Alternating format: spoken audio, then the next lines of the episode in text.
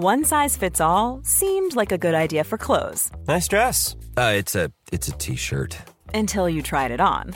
Same goes for your healthcare. That's why United Healthcare offers a variety of flexible, budget friendly coverage for medical, vision, dental, and more. So, whether you're between jobs, coming off a parent's plan, or even missed open enrollment, you can find the plan that fits you best. Find out more about United Healthcare coverage at uh1.com. That's uh1.com.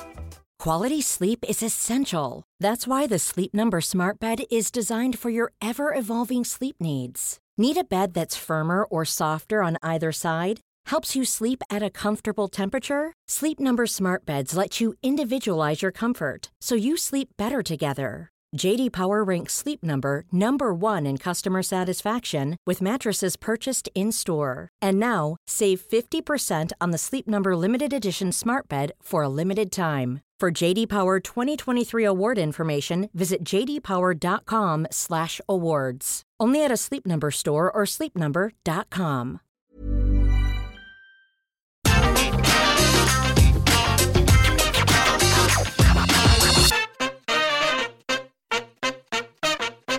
When you start to read up about WWE in 2014, these are the stories that you will find. CM Punk has left WWE, CM Punk is not going back to WWE, and CM Punk got fired by WWE on his wedding day in 2014. And I'm not saying there wasn't other stuff going on, but my word, CM Punk is just the chatter of the year. That also leads you into the rhetoric that if Punk hadn't left WWE, maybe, just maybe, Daniel Bryan would have never main evented WrestleMania 30. Now, I personally find that hard to believe because he's just so over. It is nuts. But should we really have found a position in one of these main events for CM Punk? The answer is yes. But this did all go down, and a couple of months afterwards, in March, as we were building to the granddaddy of them all, WWE came up with a segment where Mr. Bryan would occupy Raw. And I tell you, it is one of the best in recent memory. So, hello, my name is Simon What Culture. Thank you for joining me as always. We are indeed about to take the retro finger of power and give the good bits and up and the bad bits and down for the night when Daniel Bryan occupied Raw. Hulk Hogan is out to start Raw, and I swear, you actually either do die a hero or live long enough to see yourself become the villain.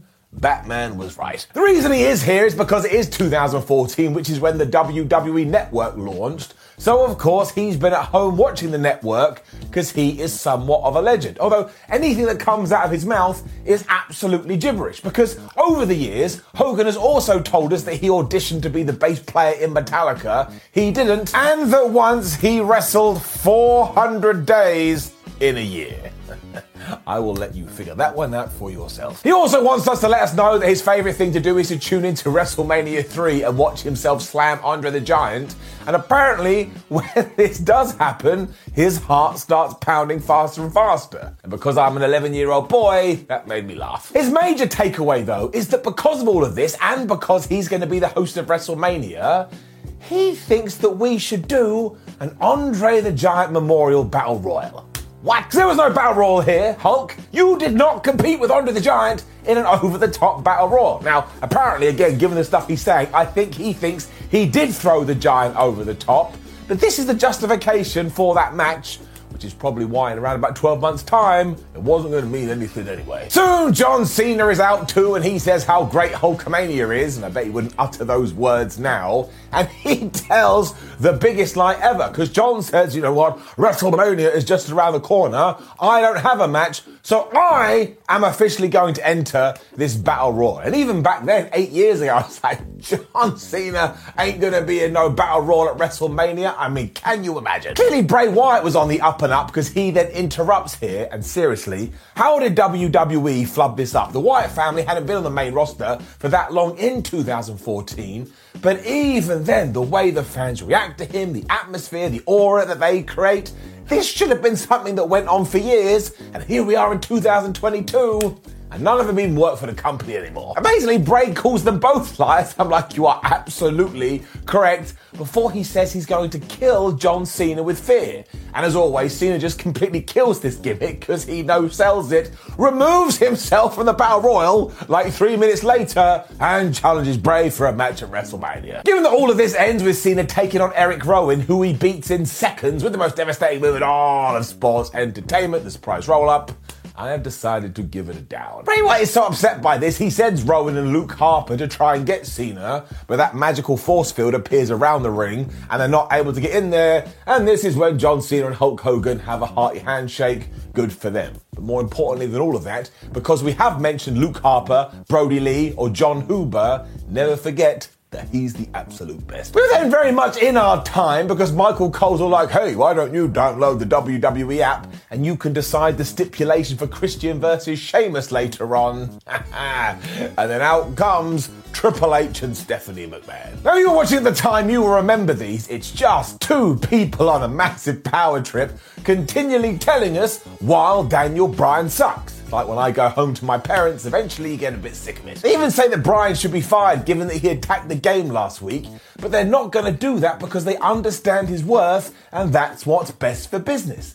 But this would have mean that The Rock could have walked down the aisle, got, I don't know, a knife and just stabbed everyone. And you would have gone, well, look, he sells a lot of tickets, just don't worry about it. But they then change tack instantly, though, and say, well, actually, we are going to fire you unless you apologize. I'm like, man, this is some kind of sociopath behavior. You need to pick a path and stick to it. I mean, there's every chance there was someone actually behind the curtain with a gun to their back going, look, I'm going to make you continually change your minds. You say what I tell you or else. And if that did happen, they'll have to forgive me. Otherwise, all of these segments were just way too long. Down. The New Age Outlaws kind of end this segment because they come out and do fisty bumps all around because obviously they all used to be friends. And they're joining commentary because they want to see the brand new tag team champions, the Usos, taking on the team of Curtis Axel and Ryback.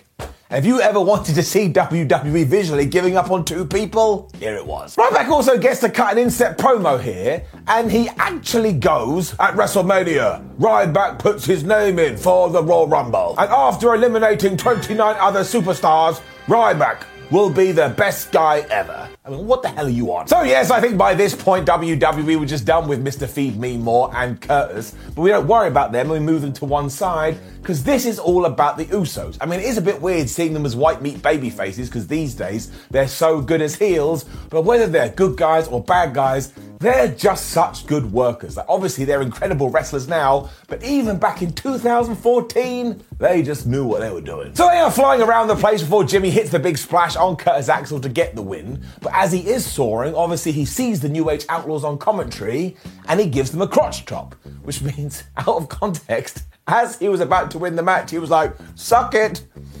Whatever gets you through the day. Corporate Kane is then in the back, and I will let you into a little secret.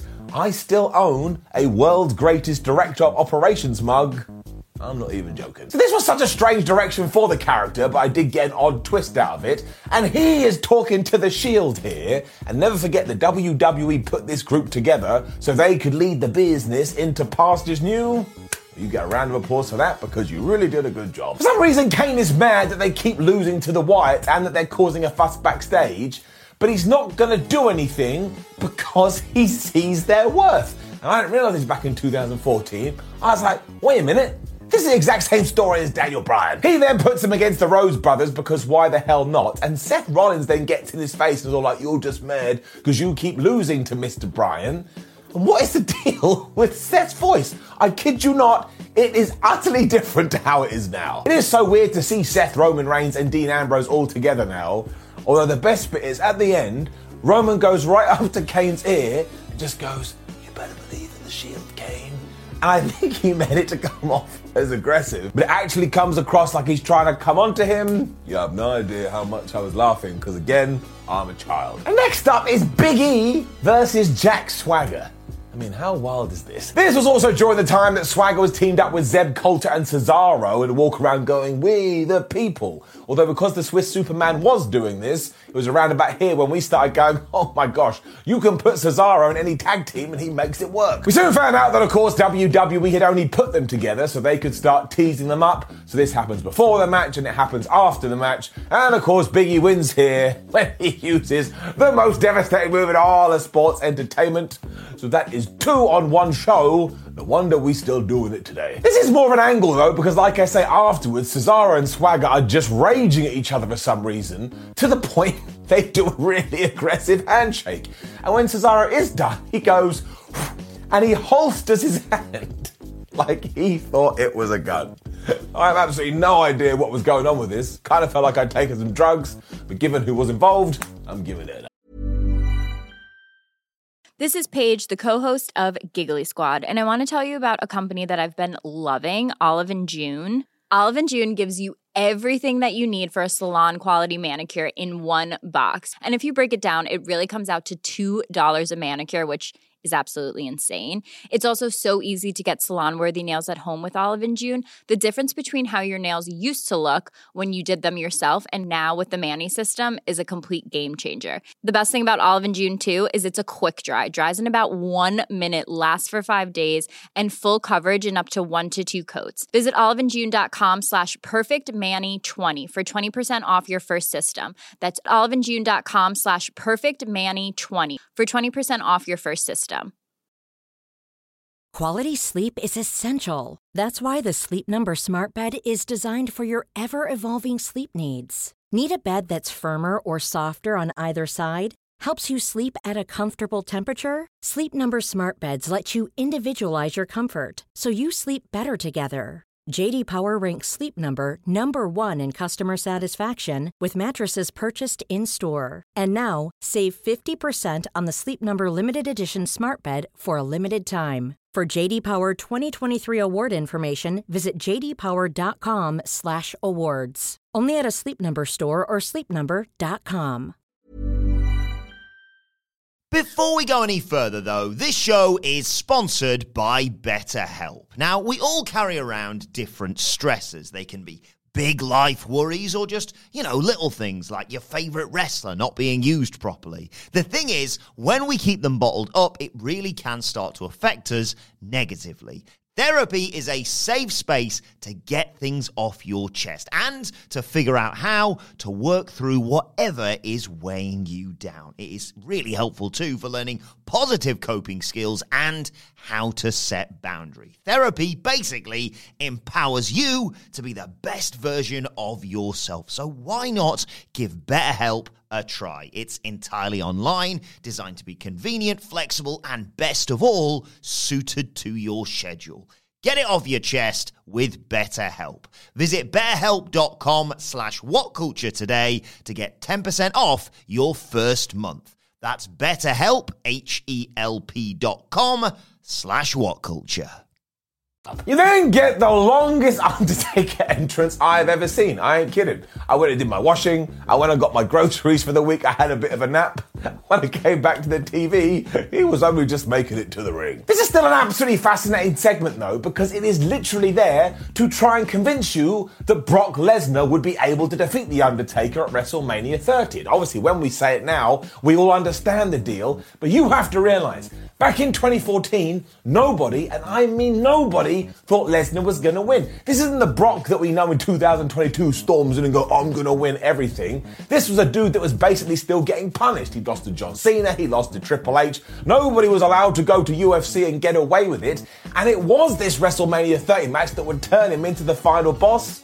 So this really is quite the trip. This is actually really good, especially because Paul Heyman interrupts The Undertaker here and tells him, and look how poignant is this, you ain't really getting this, pal. This is Brock Lesnar we're talking about. If he wants to beat you, he's just going to take it. So you keep going on about fear, well, maybe you should fear him. And as for what the Phenom says in response, well, I will just repeat it for you. Because the fear of death is far greater than death itself. But the fear of the unknown is the greatest fear of all. So you tell your client if he turns up at WrestleMania, I mean, what is he on? Because how would The Undertaker know this? He's never died, so he doesn't have first hand experiences. But this is me just being a massive dick. Very, very well put together, this. And actually, well, we should have seen what was coming. You didn't get proof about how silly WWE can be at times because it is the Shield versus the Rhodes brothers or Cody Rhodes and Goldust. And anybody in their right mind would look at these people and think, we probably have some super duper stars here. And yet, out of the five of them, because of course we have Dean Ambrose at ringside, only two are still in the company. What a mistake. This is just so well worked though, and every single person in it is just oozing, oh, wait a minute, I'm a really good wrestler. But moreover than that, Cody Rhodes has improved massively. Like, again, he is so good here, but today, flub me, that man's a legend. And of course, halfway through, the fans start going, CM Punk, because he only had left a couple of months ago, as we've talked about. And the finish to this rocks. Because Cody goes for the disaster kick, Seth Rollins catches him in midair, buckle bombs him, hit the curb stomp, and gets the one, two, three. Give him the round of applause and give him it up. The Bella Twins versus AJ Lee, and there's no one meaner than Tamina is next. And well, you know how this went. Because we have not had a revolution yet, so as they used to do, WWE would just find as many women as possible and put them into one match. It's also why you get Natalya at ringside doing commentary, because she is going to face Nikki Bella for the Divas title, not on Raw, not on SmackDown, not on a pay per view, but on flubbing main event. The fans know this too, so they go eerily quiet. And after Brie Bella has taken out Tamina, nobody mean on the outside, and gone, ah, and that's how she screams, that kind of distracts AJ Lee, who gets hit by the rack attack and she loses. You then get this brief stare down between Natalya and Nikki, but nobody sells this like it should be a big deal. Thank goodness we did change all of this. And look, everybody involved is talented. They were just given nothing down. As ever, though, it does seem like WWE used this as a buffer so the fans could have a little bit of a break before they really do give you one of the best segments, as I've already said, in recent wrestling memory. Because seriously, just go back and watch this and try and comprehend that anybody behind the curtain couldn't understand that Daniel Bryan was our guy. As soon as his music hits to the point he's in the ring with a microphone, everybody is just going crazy for him. I mean, I think they literally love him. He also makes a great point that Triple H can't moan because he's part businessman, part wrestler, and every time he steps into the wrestling side, he's going to have to accept the consequences. So there's no way that Daniel Bryan is going to apologize, and instead, He's going to occupy Raw. He even talks about the fact that, well, loads of wrestlers have said this, but I'm not kidding. So a bunch of people come out in Daniel Bryan t shirts. We cut to the commercial, and when we come back, honestly, not only is the entire ringside area surrounded, but the fans have decided, well, we're going to stand up as well, and the visual is absolutely ace. This leads to Triple H and Stephanie McMahon coming out, and they're absolutely livid, but they can't do nothing. They send some security guards to the ring. There's like, there's only two of us. What do you want us to do? And they even try to continue the show, but Damien Sandow comes out for his match,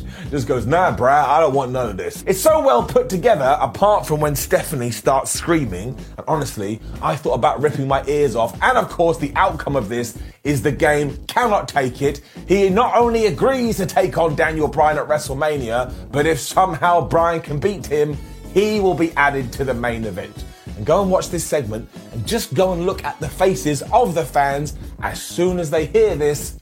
They are overjoyed. So, this really is very, very well done. It's very well put together. It also makes Bryan feel like the biggest superstar on the planet. And while it was so hard to get here, I will never know. But you know what? Better late than never, but better never late. Up. Damien and Christian then have to have a street fight because we're a bunch of assholes and that's what we had voted for on the app. It's a Memphis version just because this episode of Raw was in Memphis, and because of this, it meant there was a bunch of instruments everywhere. Because of Elvis, well, the finish is actually quite good. Christian picks up a drum. He's like, I know, I'm gonna smash this into Sheamus' face.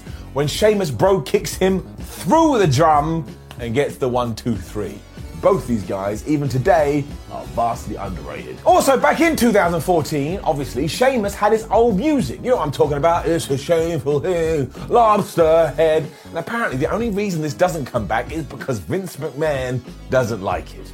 I mean, you gotta be kidding me, but still. Uh. And do you know who pops in next? Brad Maddox. Do you remember that guy? The last time we saw him, I think he got lost in a cave or something. He is trying to calm down Randy Orton and Batista, who are absolutely beside themselves that Daniel Bryan is now in their WrestleMania match.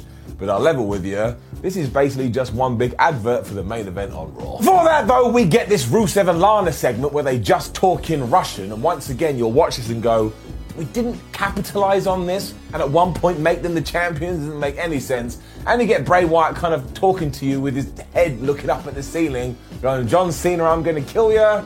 What a flubbed up dude. It does all lead to this main event, which is Batista teaming with Randy Orton, which makes absolutely no sense storyline, taking on Daniel Bryan and the Big Show. I was like, Dan, what are you doing? Don't team up with the Big Show. There is a huge percentage chance at some point in the match he's going to turn on you. This is fun enough though, especially for the last thing on Raw, mostly because once again, all the fans like, oh my gosh, Daniel Bryan's wrestling, and Daniel Bryan uses this to make his great wrestling even greater. I do not remember this match either though.